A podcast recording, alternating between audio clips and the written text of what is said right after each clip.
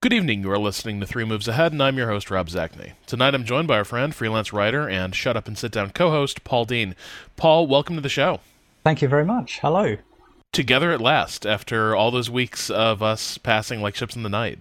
Well, Troy had me on, but you uh, you weren't around for some reason, so it, it, was not quite my beat, uh, and I was taking I I was enjoying a rare a, a rare week off uh, without just taking the show dark, uh, which happened again last week due to some uh, recording issues. Me being in Stockholm, I was not able to assemble a show, uh, so apologies for the gaps uh, for the gap in episodes, listeners.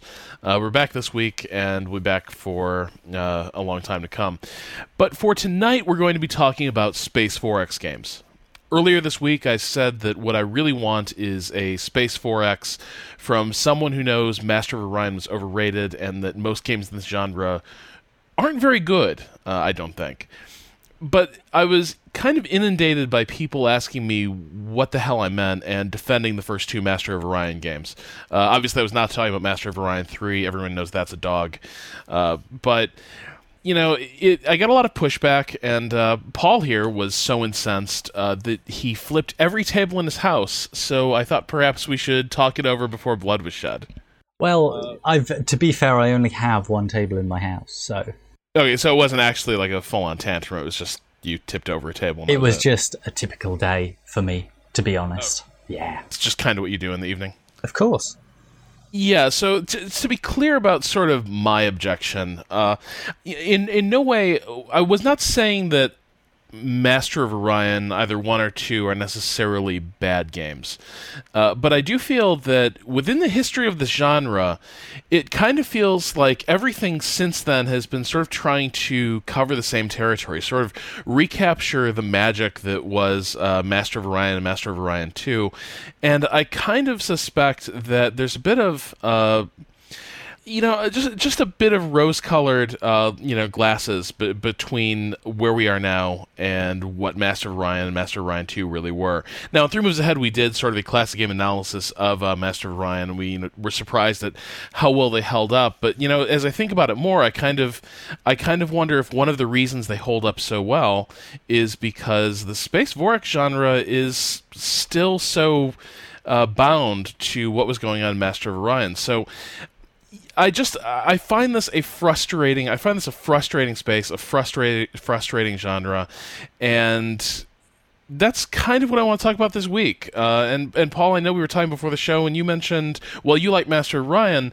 You also mentioned that this is a this is an area where you find yourself a little disappointed frequently. Well, the thing is, I I would kind of agree with you. I I've enjoyed a lot of 4X games in my time. I got very into them in the early 90s where I felt they they really took off. Obviously, we had Civilization, we had Master of Orion a little bit later, we had Master of Magic. And it does feel like after that idea was born, it hasn't actually progressed that much in, I suppose, what's 20 years, which is a remarkable amount of time.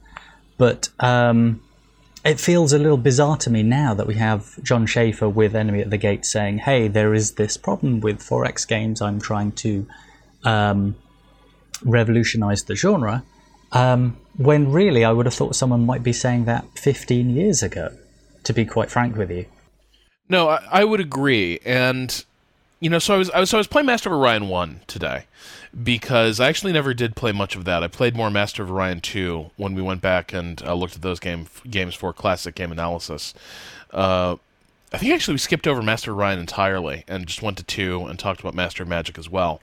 Uh, but so was, uh, so playing Master Master Orion one, I started thinking about something that uh, our friend Bruce Geryk uh, talks a lot about on this show and uh, in some of his writings, which is that you know in the early in the in the early '90s uh, of of PC game design, you had a very sort of you had sort of a virtuous limitation in what game designers could attempt to do. Uh, the hardware was such that there's you know you were simply limited in how complicated you could make your game. You were limited in how big it could be. You were limited in how many systems could be you know sort of operating behind the scenes and calculating how your game works.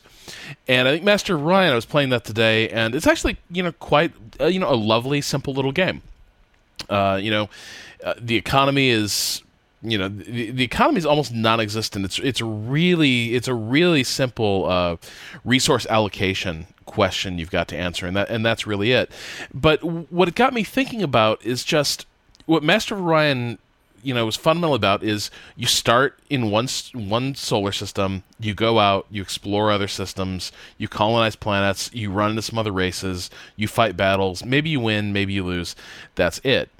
And I kind of feel like you know, in 20 years, what you have is not so much people sort of questioning whether you should do something different from that or different ways you can tell that story. What you have a lot more of instead are I want to make that game, but with a whole lot of other stuff sort of bolted on. I want it to be bigger, more sprawling, uh, more complicated. And I sometimes think that you know you're you're seeing a lot of things added to the genre, but not always not always critically is kind of how it feels to me. Like sometimes I feel like this is a genre sort of defined by uh, sprawl and bloat.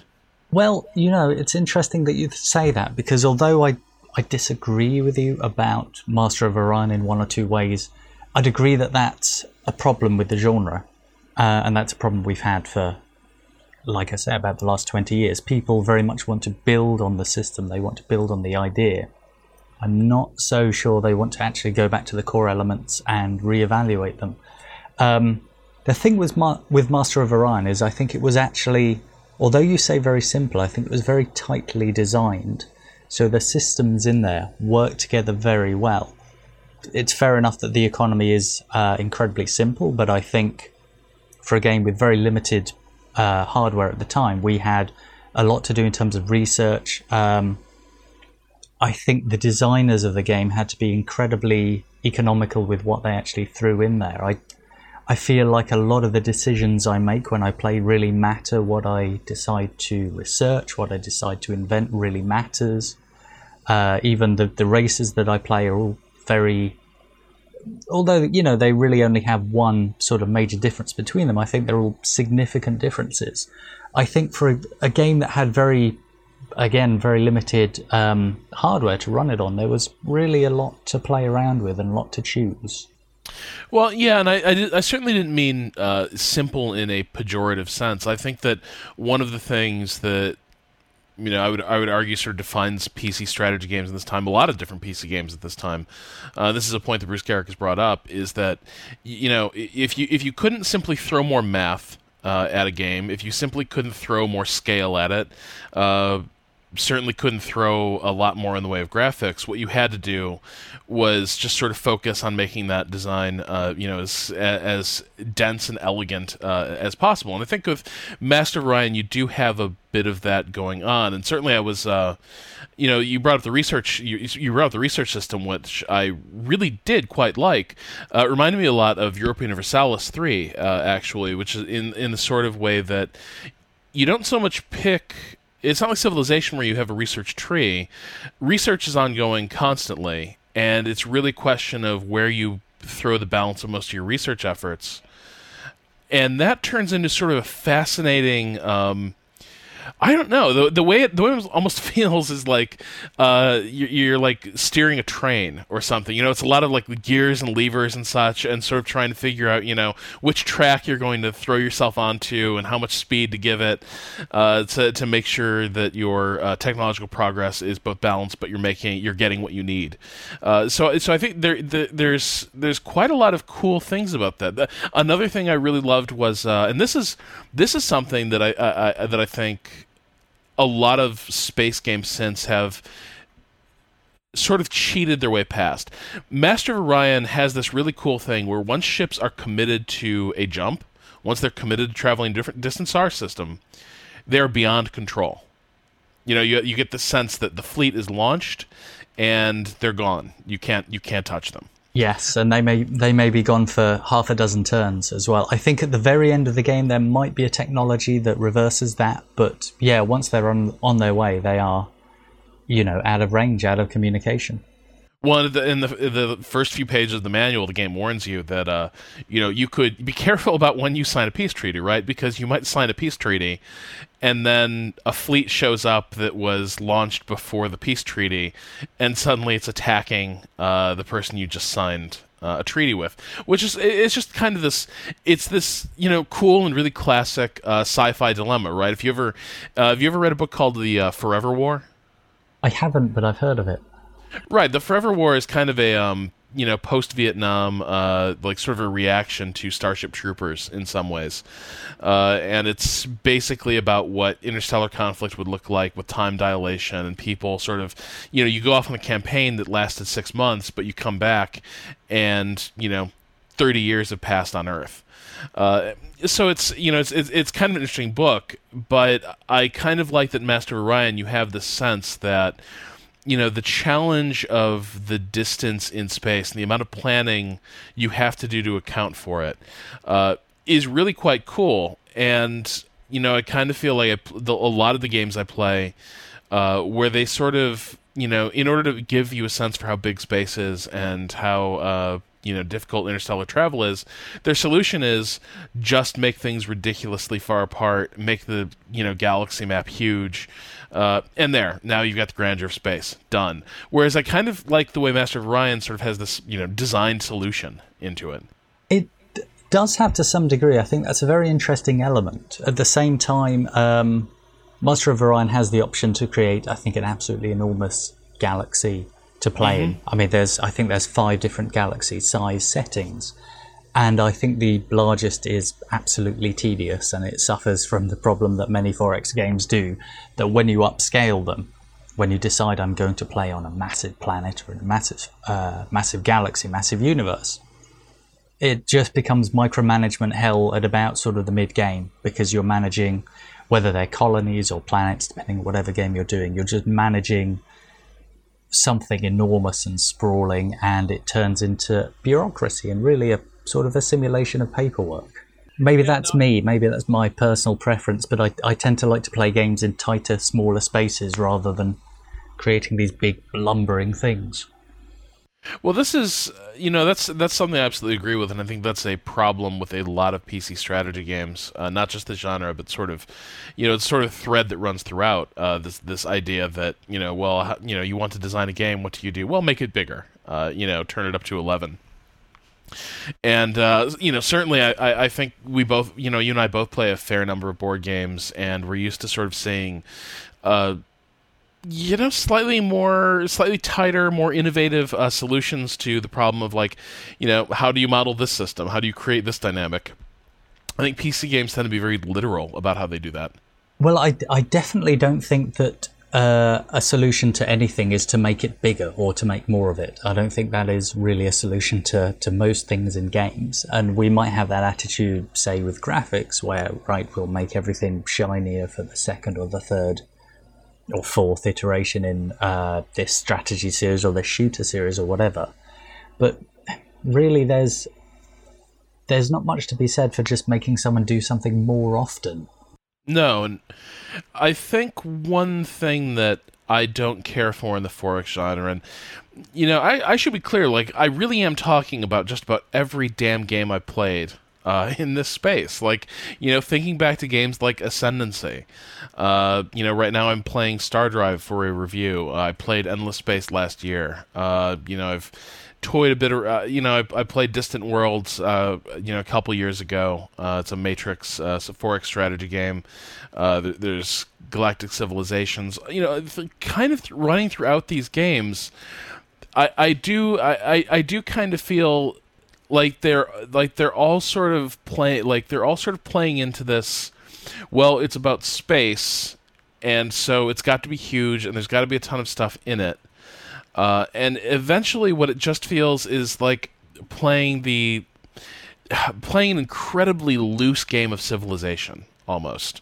Uh, where where it's just where you know it's just a question of pushing borders farther out. And really, the big challenge is uh, kind of what you were talking about a moment ago, Paul, where you know your empire just hits this point where your challenge is staying on top of everything because the entire thing's become really kind of tedious to run. Well, exactly, and I've never really understood the appeal of that. I mean, I, I, I encountered that in in the civilization games as well. I would always prefer to play with a smaller world because I don't really want to end up running about 30 or 40 cities because that's 30 or 40 build queues that I have to go through every couple of turns.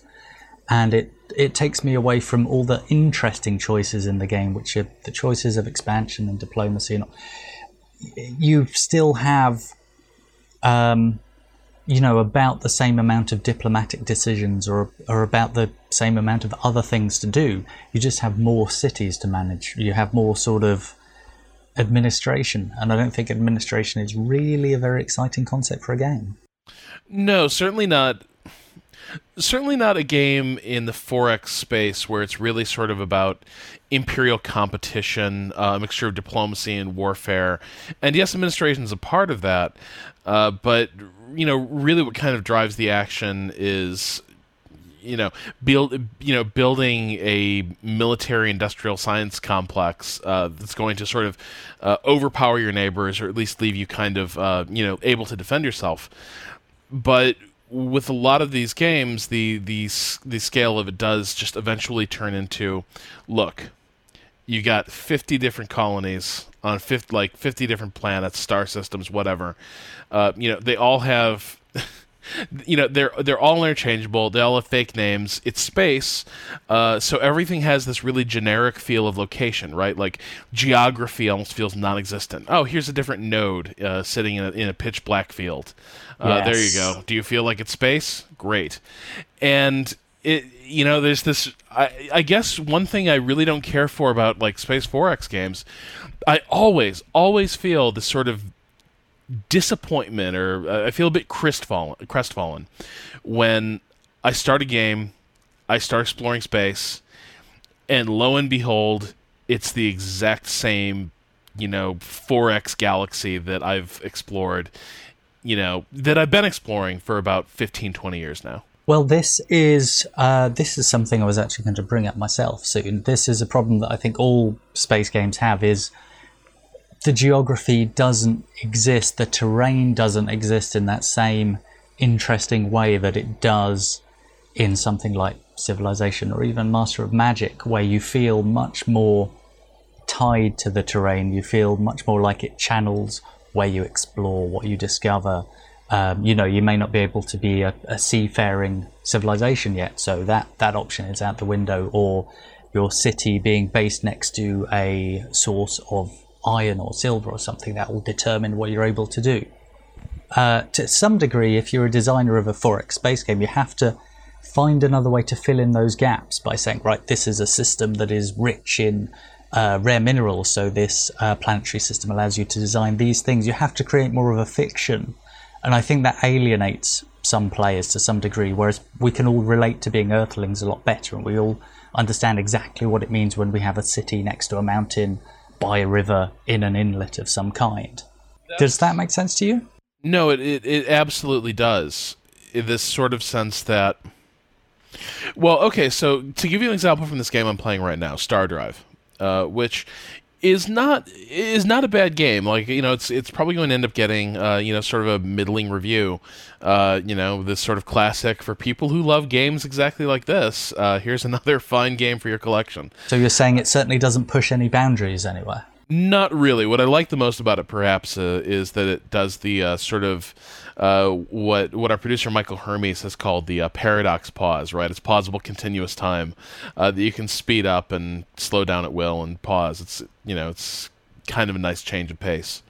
So the problem that I've run into with this game, uh, not not so much a problem, it's just here it's an example of how we don't necessarily create interesting geography uh, from from the stars. Is that you know so you go out exploring and looking for worlds to colonize. And in general, uh, what you have, the, the worlds that make the absolute most sense to grab, uh, are Terran style planets, uh, you know, maybe some oceanic planets, uh, you know, steppe planets, but basically something, you know, fairly easily habitable. Uh, but really, most of space is just, you know, rocks, you know, surrounding a dying star, and that's about it. You don't, you know, you'd be a fool to you'd be a fool to create a colony there. And where I run into problems is basically it turns into this sort of silly, uh, you know, inspect a bunch of star systems, find a habitable planet. Once you find one, race a colonist out there, you know put someone down right away, uh, and then you know watch it turn into a planet exactly like every other planet you've got. You know they all st- they all feel the same. You know it's simply the question of uh, you know this one maybe produces a little more food. This one you know can hold more people and is maybe a bit more industrial. Uh, but really quickly, just, they're they're basically indistinguishable. Their location is indistinguishable.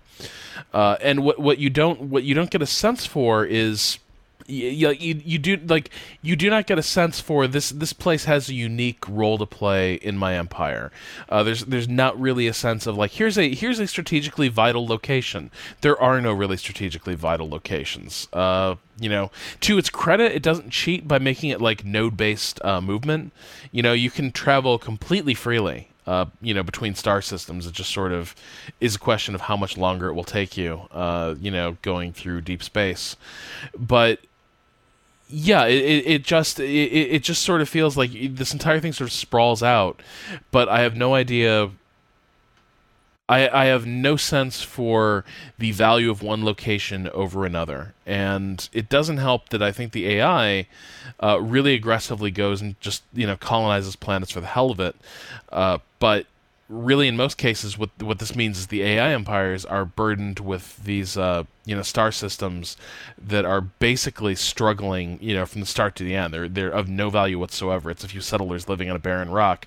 And it just becomes well you grabbed it so that you could sort of you know puddle your influence further out. So do you feel um, you know there's a lack of variety and a lack of I suppose in that lack of variety there's a lack of fiction in the in the world that you're playing in. There's nothing that distinguishes any place because it doesn't have any, I suppose, theme to it. It doesn't have any um, poetic elaboration, if you like. I think yes, I think that's that's true. They they do some clever things. Uh, well, sort of clever. There's a there are occasionally planets being guarded by um, what are called remnant forces, and they're kind of mysterious and they're kind of the vestiges of a long dead empire. So think, uh, you know, the, like if the Protheans left warships behind in the Mass Effect universe, uh, this is kind of what you'd be running into. And so there's sort of a mystery of the the the, the, the mystery of the remnant uh, that you sort of are trying to answer. And some of the planets have uh, relics that you need to visit, but usually this just turns into send some guys to inspect it uh, fight a big space battle or land battle, and and again, then you're done. Uh, it's just it, it's just not it's just not terribly interesting. Uh, there's there's not a much theme. And that seems strange because obviously science fiction presents all kinds of possibilities for variety and for inventing something completely different. Yeah, and you know, it's this is I guess kind of what I mean about you know, sort of the pernicious influence of the Master of Orion series, which is that a lot of games you see in the space, all they're taking from it are the basic the, the, the basic mechanics of like moving ships through space, like what colonization looks like, what a sprawling space empire looks like. And what you don't see is a lot of attention being paid to how do you create flavor in this universe? How do you make this?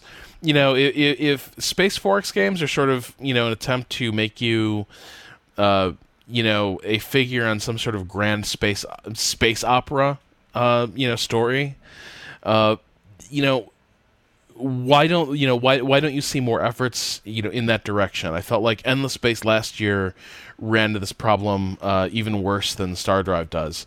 Uh, just these you know you know you go out and you go out in universe and you discover it's you know all the worlds are dead even if they're inhabited.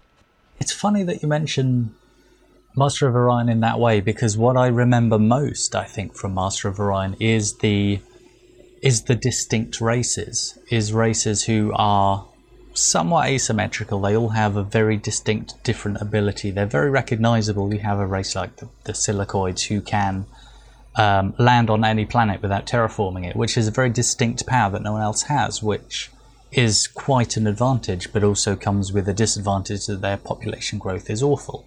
Or you have space bears who are incredibly good at ground assaults, or you have uh, space cats who are incredibly good at flying their spaceships, or, or whatever.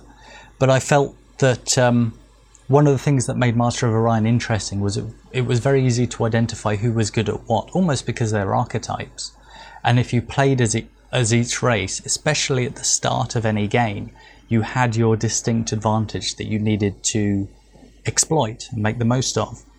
And I don't know how many other games have picked up on that since. And I feel like that's something that's been lost to some degree. It's there, it's there in endless space, and they've obviously tried to create a fiction for their universe. What I think they've done is they've created a game that I enjoy. They've created a game with a very, very good interface and a game that has a lot going on that's easy to understand. But I don't know if the game's fiction is is one of my is one of the most memorable memorable things in there for me. Here's my question because obviously a lot of people who work in this genre do attempt to create some kind of fiction, but you know, uh, Endless Space, you know, has you know, um, you know, different factions with uh, you know they don't succeed as characters, but there's at least an attempt to sort of create backstory. In Star Drive, there's definitely some attempt to, uh, you know, give the various races you encounter some personality. Uh, you know, chiefly through the, the diplomatic screen. Uh, but why do you, why do you think it so often fails in the case of most 4X games uh, to perhaps you you know perhaps in some ways you answered it by you know sort of the meaningful bonuses people get in Master of Orion, but you know do you think that's really why uh, they, they sort of stand out as characters for you? You sort of take an interest in what goes on in this universe, or is there more to it than that? I th- well, I think in the case of Master of Orion, they're very easily identifiable archetypes. Like a, a giant space bear is pretty uh, unambiguous. Um, yeah, I think there's there's a failure in other games to do that. I'm immediately thinking about uh, Star Wars. I think it's called Supremacy or Rebellion, depending upon whether you live in Europe or the US. Yes, which was Rebellion. the. Uh, I think we called it Supremacy here, and it was the old uh, real-time thing that ran a little bit like Europa Universalis does, where you can alter the speed of the game. That was a game that I partly found easy to relate to just because I understood the Star Wars universe and fiction. I think if you pulled anyone in who didn't understand Star Wars, hadn't seen it, they wouldn't have a clue who the characters were, what the significance of any of the units was, or what they were doing. Um, I think, yeah, I think Master of Orion painted quite broad strokes, which uh, which helped a lot. But I mean, I'd, I'd agree. Uh, a 4X game fundamentally takes you out of an area that you can immediately identify with. Whereas if you are playing Civilization, if you're playing even Europa Universalis, you are playing in a place where you know what the rules are, you know what to expect, you know what to expect from uh, inventions, from the terrain. You know that if you build a certain kind of ship, it's going to do something. You know that if you invent a certain kind of technology, that will have an effect. One of the criticisms I had of Endless Space, for example, is I had no idea really what any of the technologies were. I knew what No. they led to, I knew what I could make, but in the fiction of the place, I mean, did they even need a name? I could have just uh, clicked on something that said "make lasers better." I Yes. didn't really need the flavor for that. Oh my god! And uh, by the way, here let's just that that phenomenon right there uh, d- ties into one of my pet peeves: uh, ship customization. Stop making me customize ships. Really? Yes, because even if you do it well, and I, I would- would argue that Star Drive kind of does ship customization well, like the layout of your ship and where you have armored bulkheads and such. The stuff you know will play a role in combat, but here's here's the problem with that.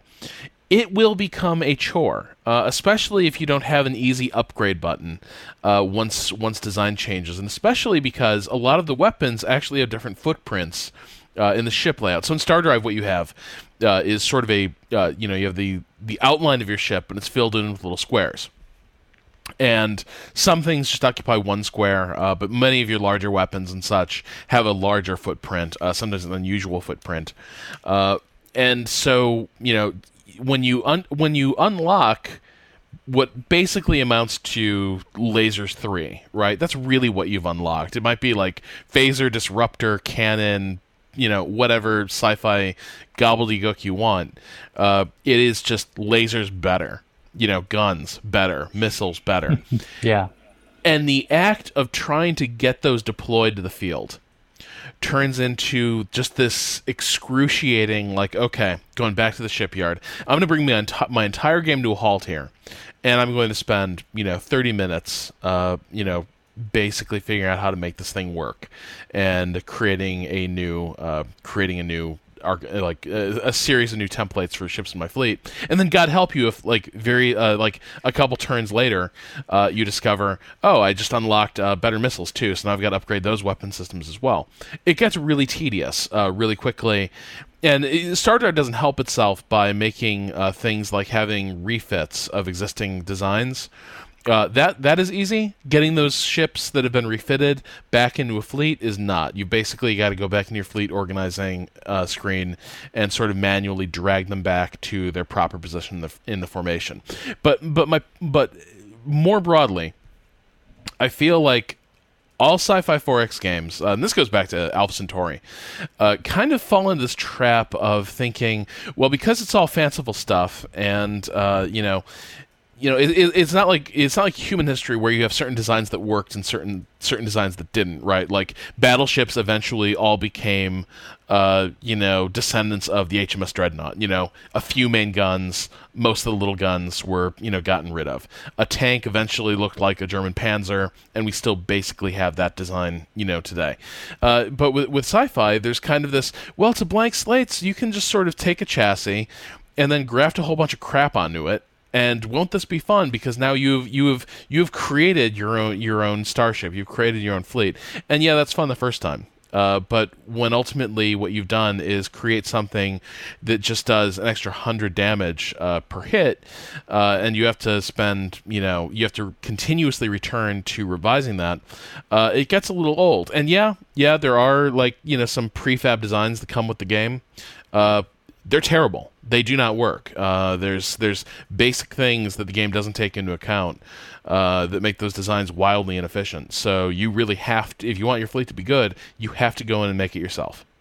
First of all, uh, I think I'll try and go over what you've mentioned in in a reverse order because there's a lot there I agree with. I think first of all that the problem of not being able to use the pre-built designs or having an AI created design is is a really serious problem. I've played other games where the AI is quite good at actually designing something for you, and that's a big help. And not having that there, I think, is a major flaw. Going back though, I do generally like ship customization. I think it's an exciting concept. I like building things and sending them out to fight.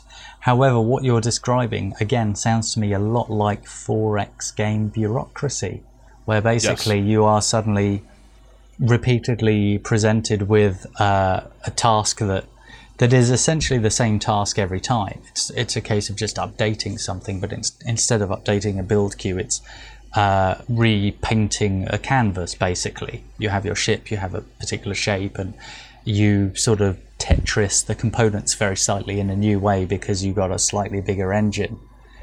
Um, I enjoyed that in Master of Orion because I felt the pacing of technology didn't have me doing that all the time. I could go through several technology steps before I had to revise my fleet. And because as you go through the game, some of the technologies are quite markedly different and do interesting things. Like you start to get tractor beams, you start to get particular kind of lasers or shields. Um, I felt that those were almost sort of metagaming, and so there's a reason to redesign a ship and throw those in because you're going to build a very different ship. But if it is just a case of lasers plus one, lasers plus two, shields level four, that is just uh, bureaucracy again to be. That's just a very systematic, very repetitive process, and that's very tiring very quickly. Hang on. So for me, when I encounter ship customization, it's almost always in the context of a Space 4X game. Yeah. Where have you seen it done really well? I'd say the original Master of Orion did it well. I think from what I remember, and it's been a while, I remember enjoying it in Ascendancy as well. I did as well. Possibly because um, everything in Ascendancy feels a bit smaller. It felt like a game with fewer planets, fewer races. The ships themselves, I'm sure there were fewer components to choose, and you know there was uh, less space in your ship to put things in, and that made you think more about what you did. And I'm sure I, I remember just building a handful of ships, not building, you know, enormous fleets. So whatever choices you made were quite important, and they stuck with you for, um, you know, the, quite a few turns onward. Whatever decision you made in in what you were going to build would affect what you were able to do next. You know, I've been thinking a lot actually about both Ascendancy and Star Wars Rebellion. The very first time I was on, uh, very first episode I was ever on, Three Moves Ahead, was a game about, uh, you know, epic fails. I guess was the uh, the topic that day, mm-hmm. and I believe I brought up both Ascendancy and Star Wars Rebellion as as games that were just complete disasters. And you know, in the intervening years, uh, first of all, like uh, you know, I've reviewed a lot more games since then, and my definition of what constitutes a disaster has changed quite a bit. Okay. Uh, nothing, nothing educates you in what is truly a bad game uh, faster than reviewing a ton of them looking back on those games, I, I feel like Ascendancy really where where people turned on it, where I turned on it was there was this moment you realized the AI really did not know how to play it effectively. Uh, that it was very easy to sort of optimize your path through the game and just sort of steamroll through, and it didn't matter uh, pretty much what the game settings were. You were you know you were good to go. Uh, that was very frustrating. Uh, that was a major disappointment to realize that sort of it all been smoke and mirrors all along. Uh, and Star Wars Rebellion uh, actually I think was just so different from what I expected that and it was so slow paced that I initially just kind of had this uh, horrified reaction where it was like no this is you know this doesn't look like a Star Wars game right? It doesn't have uh, you know the glorious space battles. The the tactical space battles were, were actually these very sort of crude things uh, you know with with 2D sprites sort of uh, you know sailing slowly toward each other and doing battle. Uh, but you know looking back on, back on both of these games I think Ascendancy uh, where where I underestimated Ascendancy is that Ascendancy did a very good job, I think, of sort of making space feel um, like it did have geography. Uh, do you remember it had that sort of 3D uh, rotatable galaxy? Yes. Uh, that you could look at, which is very cool. And I still have, I don't still don't see that emulated very often um, you know, where where it wasn't just some sort of 2D map where there's just nodes in space that we call planets. Ascendancy had these weird sort of tangled up, um, you know, space lanes, and some of them were, you know, easy to travel through. Some were very difficult. Some were basically locked off. They were like a wormhole that you know you knew was there, but you had no idea, you know, when you'd be able to travel through it, where it would go, uh, what would be on the other side. And so there were actually a number of things that did very well to sort of make it make it feel like oh, like expanding, you know, through space and you know, running an empire in space feels a little bit different. It it, it did feel now like uh, the universe had more character than I'm used to finding in most 4X games. There was this sense of uh, you know, astral terrain. It certainly had more of a three dimensional element to it. I think I remember even within a system itself trundling my ships around. Um, yeah. I, I could be conflating ideas here. No, you, no, it did uh, you know, from planet to planet, even one at a time, and to to not change the topic too much, but but something else, something different. I felt it also did very well was it gave a real sense of asymmetry and alienness to the races. Everyone was very different. Uh, when you first, some of them were some of them were profoundly weird. Yeah, which is how science fiction really should be, and it's almost the opposite of the archetypes of Master of Orion, where, like I say, you have space bears and space robots and everything's very cartoonish. But there's an enormous potential for that kind of weirdness, for interesting asymmetry, for interesting variety in Space 4X games. And I don't know if that's fully been exploited yet. You know, we we could even be looking at different victory conditions for different races. And I'm sure board games are doing this better at the moment uh, than than computer games, computer and video games are. Yeah, are are there um are there examples you give like you know uh, are there are there great like space 4x games uh you know in the board game universe that sort of address this stuff uh you know from a different angle well I don't know if I've played enough of them yet. Space 4X games are something I would like to play a lot more of. I haven't yet touched on Eclipse, for example. I have played Twilight Imperium quite right. a bit. Uh, Twilight Imperium is uh, some well, even if if you've played the game once or twice, you've already sunk many many hours into it. But um, I mean, I think there's Burning Suns out there. Uh, Right. There's one or two others worth investigating. There's I think there's even one actually called 4X, which is fairly new. But uh, Twilight Imperium offers you a couple of different ways to win the game, for example, and the idea that you could be racing against other people who have actually their own criteria for what they want to do to win, I find very interesting. I I haven't sensed that so much in Space 4X games. Again, Endless Space tries to do it by giving you a couple of different ways to win in the way that Civilization gives you diplomatic victories or science victories, mm-hmm. but I don't know. I don't know if they articulate them really particularly well. And I feel like it's a, a hole that is still there. That if we're going to have the potential for asymmetrical races, a- asymmetrical abilities, we could have very asymmetrical victory conditions. We could have a lot of different ways of playing. And yet, I don't know. Again, I, I think we're still playing roughly the same games we were playing 15 or 20 years ago and it- what our objectives are and what kind of things we expect to do. And I find that a little bit sad, a bit disappointing. Yeah, and, and I think it's telling that like you know one of the most competent uh, entries in the genre uh, certainly. Uh, you know, has to be uh, Galactic Civilizations 2 uh, from from Stardock, and I think one of the reasons that it sort of ha- enjoys a really good reputation uh, and and is uh, sort of a standout in this area is because it's you know really cribbing quite successfully in a lot of ways from Civilization. Uh, you know, and and I, you know, and, and plus, eventually, the you know, with with later patches and expansions, uh, you know, the the AI got quite good uh, in, in Galactic Civilizations, uh, but I, I definitely, I- I definitely, when I when I go back and play that, uh, usually my reaction is, yes, this is, you know, this is pretty nice, but at the same time, I think I'd much rather be playing Civilization in that case. Why would you say that is? Uh, well, I mean, you know, it's it's probably obvious by now, but I, I, I think I, I find the theme of uh, of of space empires uh, deeply uninteresting at this point. Uh, you know, and par- partly it's like almost a conditioned response, right? Where, uh, you know, from the, from the very first, the moment I start researching, uh, you know, technologies that are basically just better lasers, better engines, bigger ship chassis, uh, stuff like that. The, the moment uh, you know it all happens, it just feels like I, I've been been here, done this.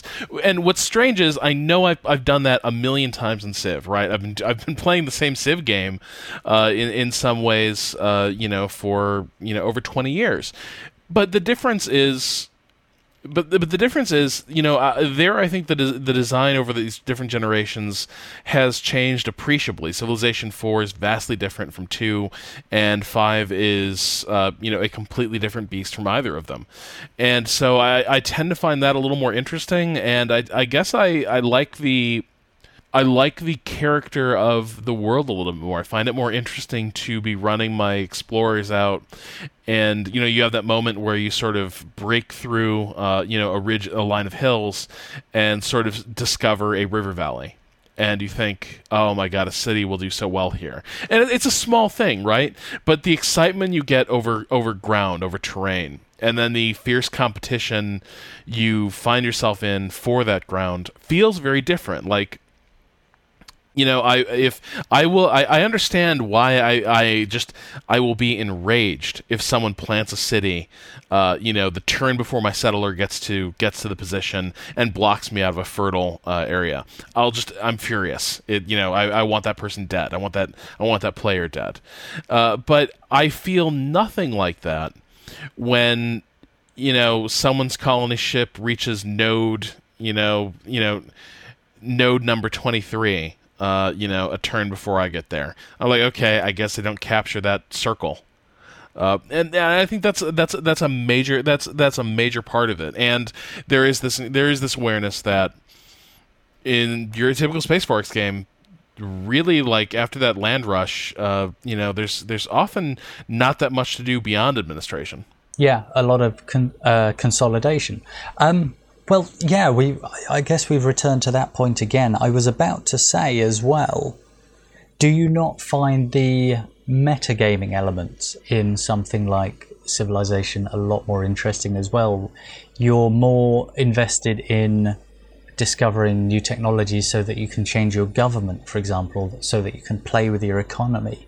You're not just um, exploring and fighting and seizing territory. You are very much reinvigorating your economy and you're internally changing a lot. And I don't feel that so much in 4X games. Uh, sorry, Space 4X games, I mean.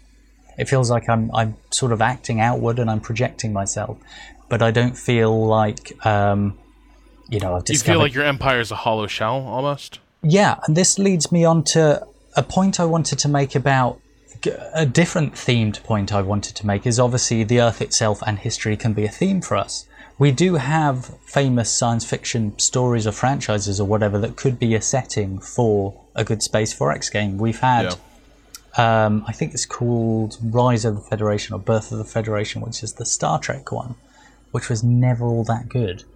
And we've had the Star Wars one, and I don't know, I have no idea what the status of the Babylon 5 franchises right now, but you know, there is potential there to possibly do something really interesting and abstract and bizarre. But surely, if we seize one of those licenses, we could build a really thematic game from that that could be 4X themed. I mean, Star Trek is almost 4X the TV series. So I think there's something interesting that you bring up Babylon Five. Oh man, I wish we I wish we had Rowan Kaiser around ah, uh, yes. to talk to. Uh, he's doing a uh, he's doing a rewatch on the AV Club of Babylon Five, and uh, he'd certainly have a lot to say about this. And I'm actually an avowed Babylon Five hater, uh, so I'm going to proceed with caution here and know that I speak somewhat in ignorance. Uh, okay. much less so in, in the case of Star Trek. But both these both these universes, I think, are really interesting because I would argue they both start uh, they're both kind of crap at the start. They're really not. They're really not good uh, sci-fi universes. Uh, you know, okay. when when they sort of set out, and it actually takes them a long time, uh, relatively, to sort of find their feet. I, I, think if you look, there's there's a lot of cool stuff in the. Um, the original series but you know if, if, you look at the if you look at the politics uh, of that universe they're very simple right like the klingons are sort of just i mean basically they're evil space russians uh, you know, sort of brooding, threatening, while you're while you're good, you know, Western coalition is there, uh, just trying to you know fight for the freedom of the galaxy, and there's just there, there's just this you know there, there, there's this there's this sense of the universe being a place of nothing but kind of uh, shallow archetypes, um, and certainly Babylon 5, I think, sort of started in a similar place of uh, who are all these different alien races? Uh, you know, why do I care about their politics? Uh, okay, so these are kind of the space, uh, you know, elvish kind of people. Uh, here are the, you know, humans that, you know, people are sort of wary of. And oh, look, it's, you know, weird. Um, you know corrupt uh, European old, old Europe uh, you know style diplomats. You know all this stuff seems very, very sort of borrowed. Uh, you know, not terribly interesting. But in both the case in cases of both these universes, you know. They eventually get to a point where they become deeply interesting. They sort of complicate their own fiction enough uh, that you sort of start getting really invested in what's going on. By by you know by by the time of uh, you know the the next generation, uh, you know, you start learning about the uh, you know Cardassian domination of the Bajorans and what what's become of the Bajorans since they fled their world and what life as a refugee is doing to that group. Uh, and eventually, you know, eventually it just it takes a while before you eventually just hit this point where there's where there's certain amount of buy-in and you the storytellers have enough uh, confidence and enough material to work with uh, that sort of their ideas have reached fruition. I kind of feel like with your average 4X game, uh, you're sort of most of them are sort of stuck back in that early stage where it's like, look, we need other people in the galaxy. So you go out there and who do you meet? Um, how about the space Japanese? Does that sound cool? Warrior culture, kind of. Yeah, great. So here are your space Japanese, and uh, I, I feel it's very hard for most of these games to get beyond that. Well, I mean, that's interesting immediately. Um, and I'm already throwing other franchises around in my head as well, and I'll mention one in a moment. But do you think it's not quite that they suit a 4X format then, that they might suit a slightly different format of sci fi empire control? maybe not something that's so much about exploring and expansion, but something that's more introspective or something more about management? Or are we going off on a totally different track here? That's kind of what I've been turning over in my head too. And uh, well, hang on. So you you said a franchise occurred to you? Uh, well, Warhammer is also uh-huh. uh, based in space. Warhammer 40k, and it is full of I think, quite starkly different alien races. I think it's incredibly comic book and cheesy, but I wonder if there is potential there for an interesting spin on a 4X game. Obviously, you could just you could do the standard thing where it could almost be a mod of another game where you have races with particular powers and different colored ships, and some of them are good at ground combat and some are good at space combat. But if you add in the elements of corruption and the warp and um, the ever-present risk of uh, revolt or um, heresy or inquisition, things like this, it becomes a little more three dimensional, I suppose. Oh god, I would yeah, I would play the living hell out of a game where you're basically trying to control the Imperium in the Dark Age. But it would have to have that introspective element. It couldn't just yeah. be about, uh, you know, as you say, conquering another planet node, and this is a great planet for plasma gases and it will give you plus four plasma gases. It has to be very much about maybe it could have the Europa Universalis thing of sort of you're trying to expand your borders, but at the same time manage your bureaucracy. Not in a boring way, but in a sort of keeping your advisors from killing each other or from corrupting one another or from researching things they shouldn't or you know very much trying to keep lids on everything that could go wrong yeah, you know, I, I, think that's that's a great example of uh, stuff you could have happen. I think the idea, first of all, I'm always a big fan of throw like take control away from the player at times. And, I, and perhaps the the general omniscience and omnipotence of your control over your empire in most of these uh, 4X games is really frustrating. I, I i would find it really fascinating i would find it fascinating if you were you know playing an imperial sector governor or something and oh good the inquisition just showed up on one of your major industrial worlds and is currently purging it. And so at that point you know what you basically got is a you know genocide unfolding on your doorstep uh, that you know what are you going to do about it? Uh, these are you know these are these are sort of dilemmas that I would be you know fascinated to contend with. Or what can you do about it even? I mean you're, exactly. you're talking about the sort of um, all-seeing eye of the 4x player where you give an order and the order happens. Uh, you click on something you have complete information all the time. Right. Yeah, and if you, if you were if that was sort of taken away from you, like yeah, if you had like planetary governors who possibly have been corrupted, fallen into heresy or something, where suddenly you know you might be giving orders, but perhaps not being carried out, or there's you know penalties being inflicted, or something is brewing and events going to happen to sort of overturn your game. Um, is there very and, much at the moment around that um, in 4X games that gives a good example of that imperf- imperfection or that sort of fog of war? No, and this is the part where I really wish uh, I'd, I'd I've played. I really wish I'd played Distant Worlds more recently because what because if you play Distant Worlds, uh, what Distant Worlds is really all about is what Troy calls uh, you know sort of virtual viceroys. Uh, it is a sprawling 4X game. Like, uh, forget everything else we've talked about. This is a game um, with a, a, just an absurd degree of scale and complexity, and tons of things to manage and it is by design completely unplayable uh, by one person. Uh, basically, perhaps if you're some sort of uh, savant, savant like madman, uh, you you could do it. But really, what you're supposed to do is administer your empire through a series of um, AI officers uh, who will be managing things like trade, colonies, far beyond uh, just just saying auto governor uh, for for a colony. It really comes down to you will have uh, you know entire sector governors uh, recruiting their own uh, military to police the borders, and you're sort of giving them instructions about you know what parameters they'll, they'll, be operating in, you know what they're allowed to do and you are sort of dealing with the high level stuff. But then you can dive in and micromanage uh, where you feel is really important. Uh, but it's so it's just like it, just playing it, um, you know, is is a huge challenge. I never completely got over the the uh, learning curve, and as I understand it, a lot's changed since then. Uh, but I'm not sure it's added stuff like we were just talking about. Certainly, it sounds like the ground would be fertile for that, right? Uh, but it, I'm not. I, I couldn't. I couldn't speak to it. Uh, you know, it, with with any degree of accuracy. Uh, so you know that I sort of put out to the readers. I know we've got distant, distant worlds fans out there. Um, you know, I would love to know if distant worlds at least has has played a bit more with that stuff.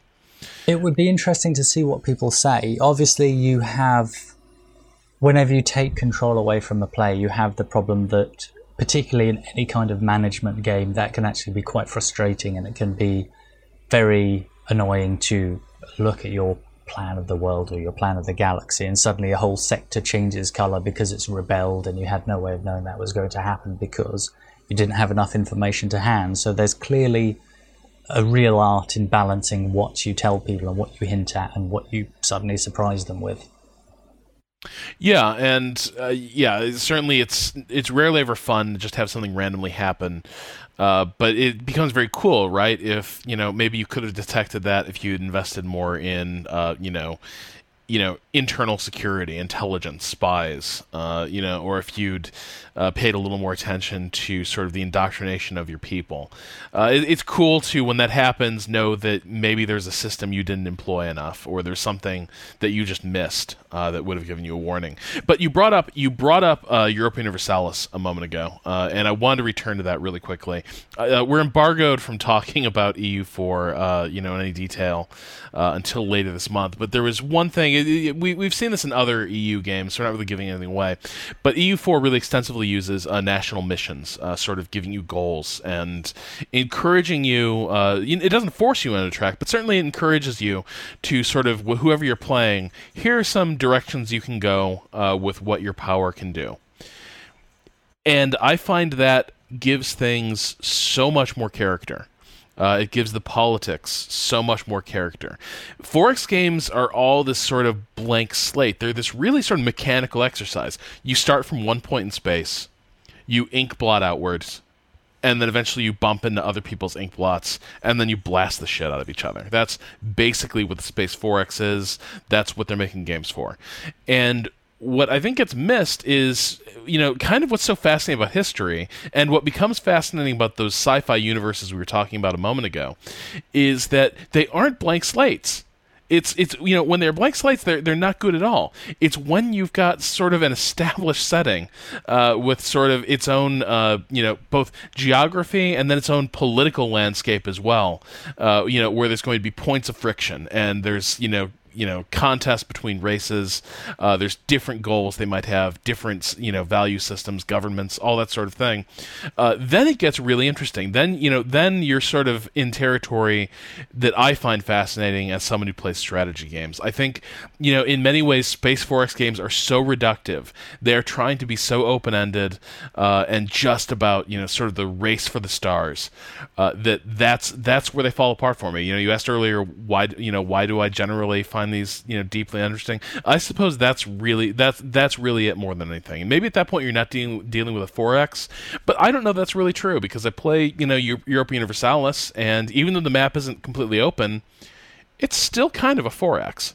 It's still kind of a sandbox game. Crusader Kings 2 is uh, in the same way still kind of a sandbox game. It's a a sandbox with certain borders on it, certain limitations, certain starting states, but there's a lot of potential there for you to turn the game into what you want to turn it into.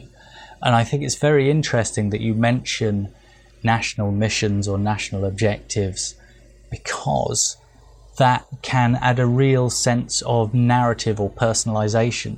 It can be very context sensitive, and in a 4X game, even at the very start, you could have a system that says to you, uh, you know, at the moment, the, the people of your race or the people of your planet are interested in this, maybe you should uh, research a particular technology or research a technology that other people have to catch up, or you should colonize a particular world that's nearby because in reaction to something else that's happened in the game, it's now become more of a a national priority for you. I think there's potential there to pull out context sensitive objectives with objectives with a kind of an awareness of what is happening around you given to you as if the the civilization you're managing is looking at things and giving you hints, giving you a direction, giving you their own wants, which you can acquiesce to or not as you see fit. That's something else that I definitely felt like Distant Worlds, uh, not Distant Worlds, uh, Endless Space and Star Drive uh, fell down on a bit. I actually start to feel uh, kind of alienated from my empire, from what from the race I'm controlling. If I start to get the sense that it's a you know it, it's a it's an empire without wants, without desires, and a lot of 4X games. I sort of get the sense like you're building colony improvements. You're, you know, here's a new, you know, gene research lab. Here's a new cloning center. Here's, uh, you know, a orbital orbital missile base or something. And yet you're putting all this stuff down, but it has like there is no there is no sense that there's anyone who lives in this world that you're responding to any need or drive of government or some sort of like you know overriding directive.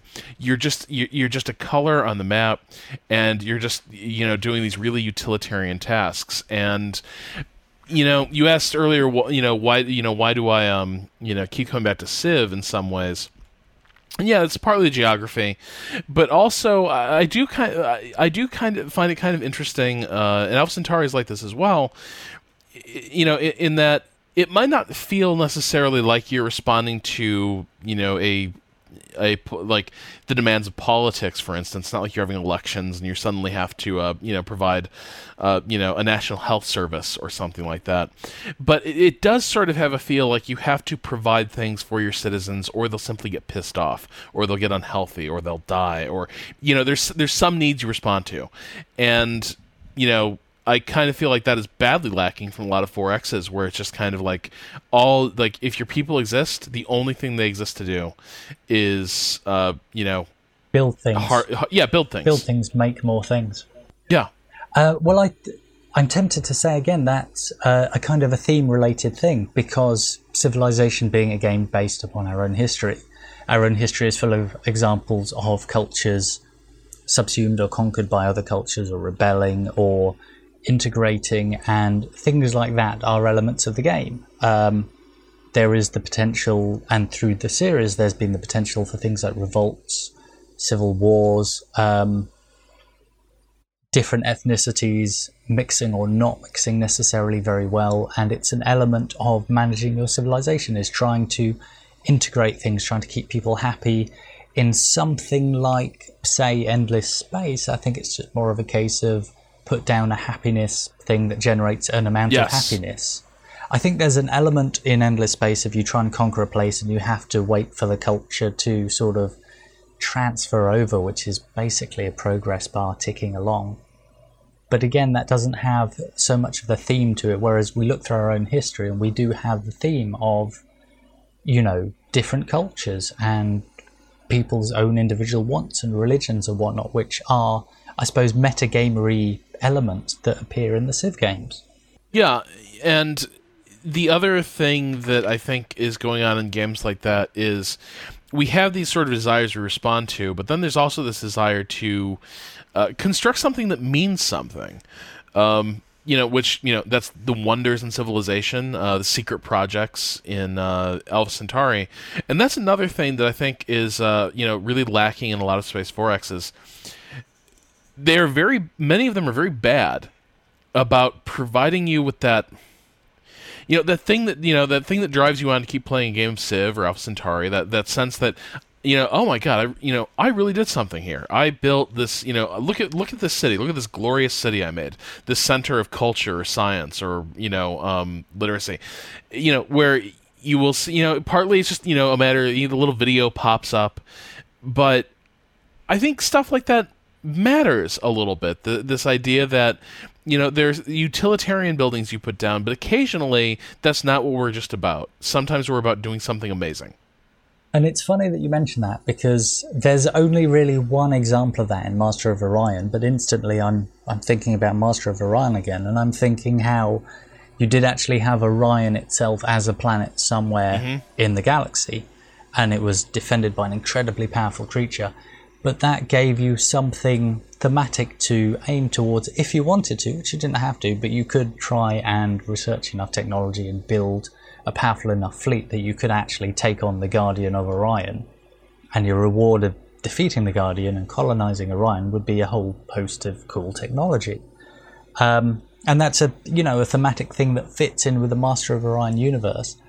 And there's not that much like that in other Space 4X games, I don't think. I, again, I think there kind of is in Twilight Imperium, the board game. There is a capital planet at the very center of the board, which everyone is fighting over because they can very obviously see it's the capital and it has tremendous resources for them.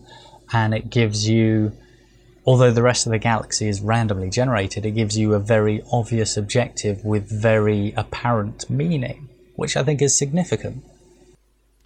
Yeah, you know, I this is I think one reason why one of my favorite Space 4X games isn't really a proper 4X, and that would be um, Sins of a Solar Empire. Ah.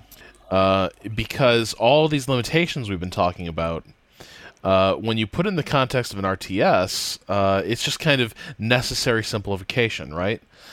And you know that that's a case where I don't necessarily expect my my citizens to have you know wants and desires. I don't necessarily expect to have an absolute ton of lore because ultimately it really it's it's an RTS. It really is about you know straight from the shoulder um, conflict. Uh, you sort of ram into each other and then you fight over uh, territory. And I, I think they, they actually do quite a good job of creating uh, hints at a backstory, an interesting universe. But you know, it's it's a game that you know the you know its adherences to 4X Space 4X convention are actually kind of savvy uh, because they they work quite well uh, in another genre.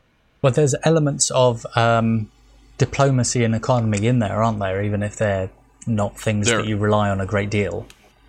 There are actually there's you know quite a few really cool things they do with the economy. You know, like you have the global market uh, that people are buying and selling goods onto. You have uh, the pirates uh, to contend with. So yeah, there's definitely there's definitely some cool things they're they're up to um, up up to there.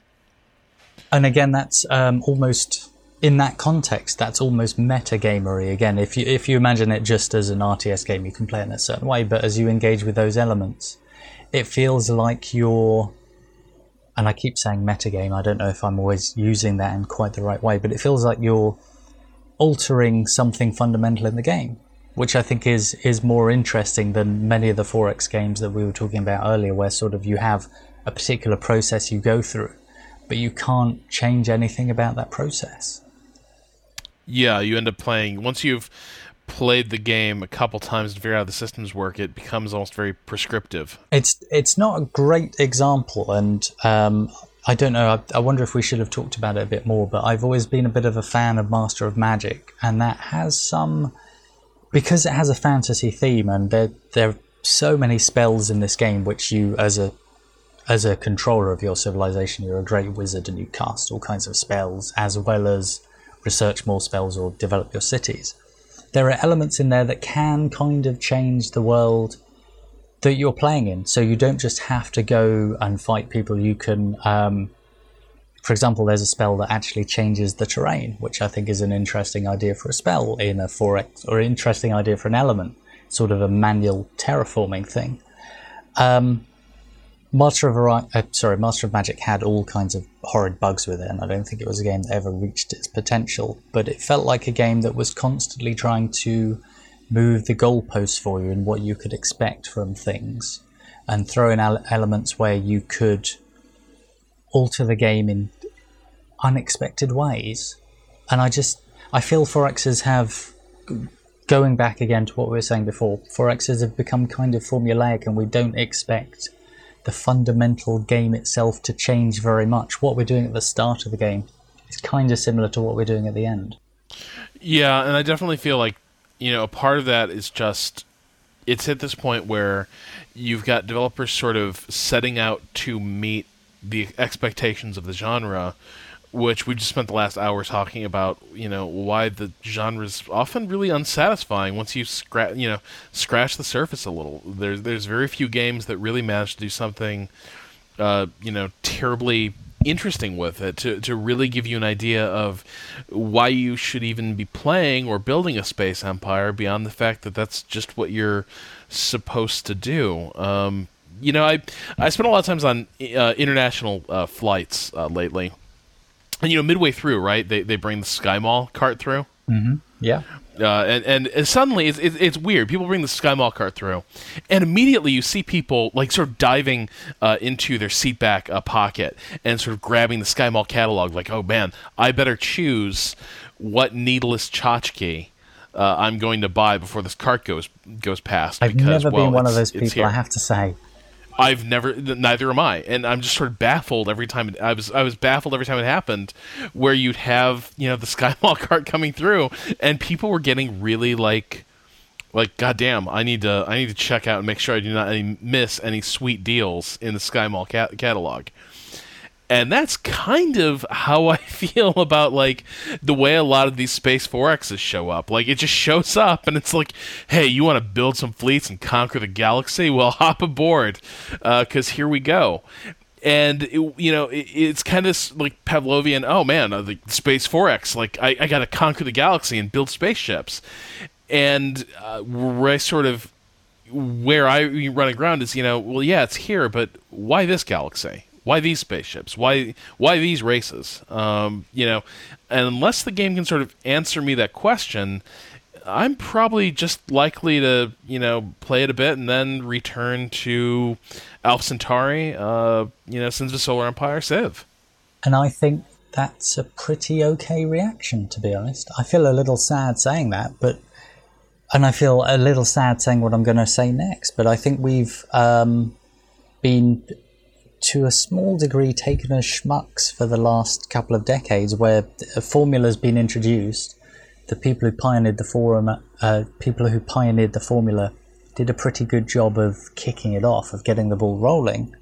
And since then, most designers have been coasting really and they've been selling the same stuff or very similar stuff back to us year after year i'm sorry that sounds terribly negative but that's kind of how uninspired i feel Yeah, it, you know, it does. It sounds really brutal. I'll be honest. Like that sounds uh, like an awful thing to say, but at the same time, when I think, you know, and this is sort of what I realized when I was reviewing Star Drive.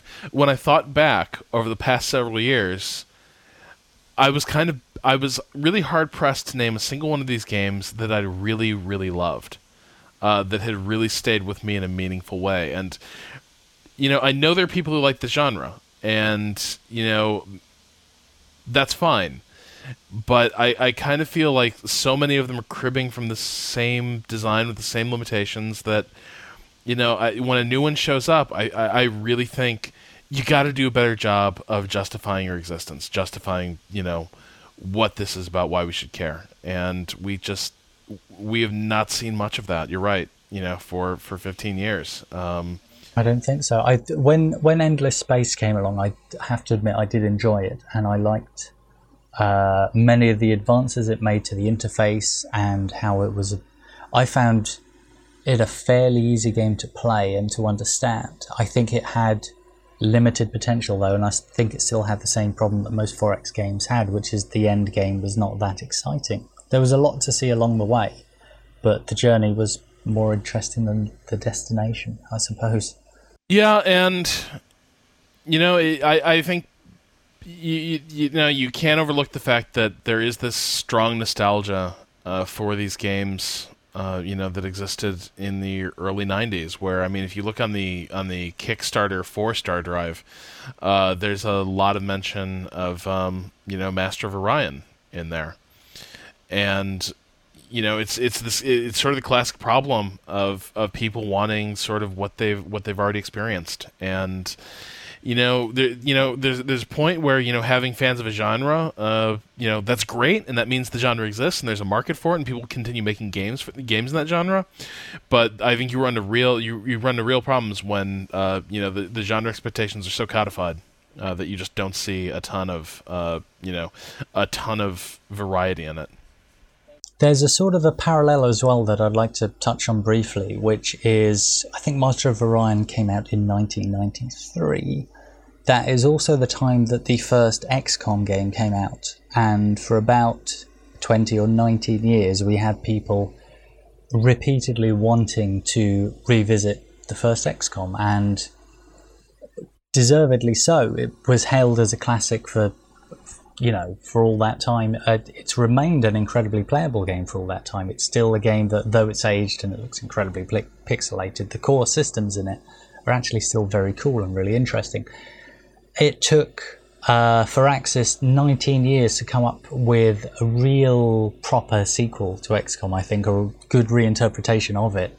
And during that time, well, I say 19 years like they were doing it the whole time, but it took us 19 years to get a worthy sequel. And during that time, while Firaxis were developing the new XCOM, they did go back to the drawing board because at one point they were saying, we can't just make the same game again. This is ridiculous. We have to do something different with it. And I think there's a lesson to be learnt there for for other people sort of spinning their nostalgia around for people looking to re- revisit that old success, that old feeling, they have to come up with something new. They have to come up with something that pays tribute without simply echoing or photocopying the old game and making it slightly shinier.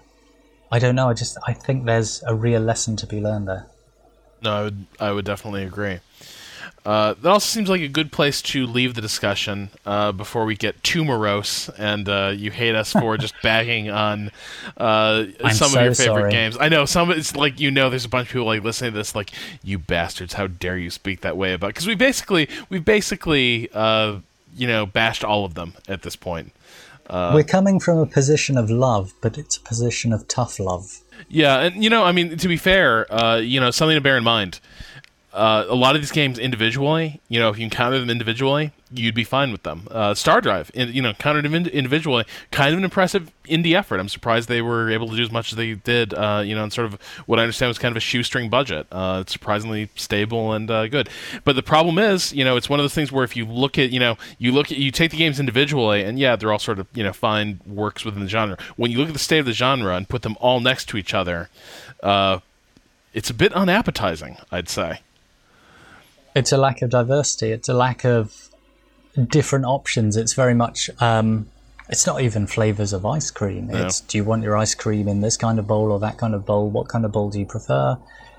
I think there's a valid choice between something like Star Drive and Master of Orion and Endless Space, but the, the choice between them is relatively small. It might be valid, but it's there's so much overlap in the Venn diagram of these games. So we'll leave it there for tonight. Uh, my thanks to uh, Paul for closing out his weekend uh, by spending the last uh, hour or so uh, bagging on every Space 4X uh, known to man. I'm going to be so hated by next week, but thank you for having me. Pretty much, it was, it was all Paul's fault. People, he, he encouraged me to uh, do this and speak this way. Uh, anyway. I apologize for uh, missing uh, our episode last week. Uh, we have a solid lineup for the coming weeks, but for a variety of reasons, uh, it's going to be overwhelmingly dominated by paradox related topics. Uh, just for you know a number of reasons, I want, I want to be talking about the new Victoria expansion, uh, EU4 when we're able to talk about that, uh, possibly get an interview episode in with some people from Paradox. Uh, so all the stuff that's uh, all that stuff is in the works, uh, but it might mean that it looks like our show basically became sponsored by Paradox, uh, you know, for the month of uh, May and early June. Uh, I want to assure you that's not the case. Uh, it's just the way the topics have shaken out lately. Uh, so anyway, if you like Paradox games, you are in for a treat. If you don't like Paradox games, well, late June is looking pretty good for Three Moves Ahead topics too. Uh, so we'll welcome you back then. Uh, anyway, that does it for tonight's show. Uh, this has been Three Moves Ahead. Uh, say good night, Paul. Good night, Paul. Oh, you you can't you can't let it lie, can you?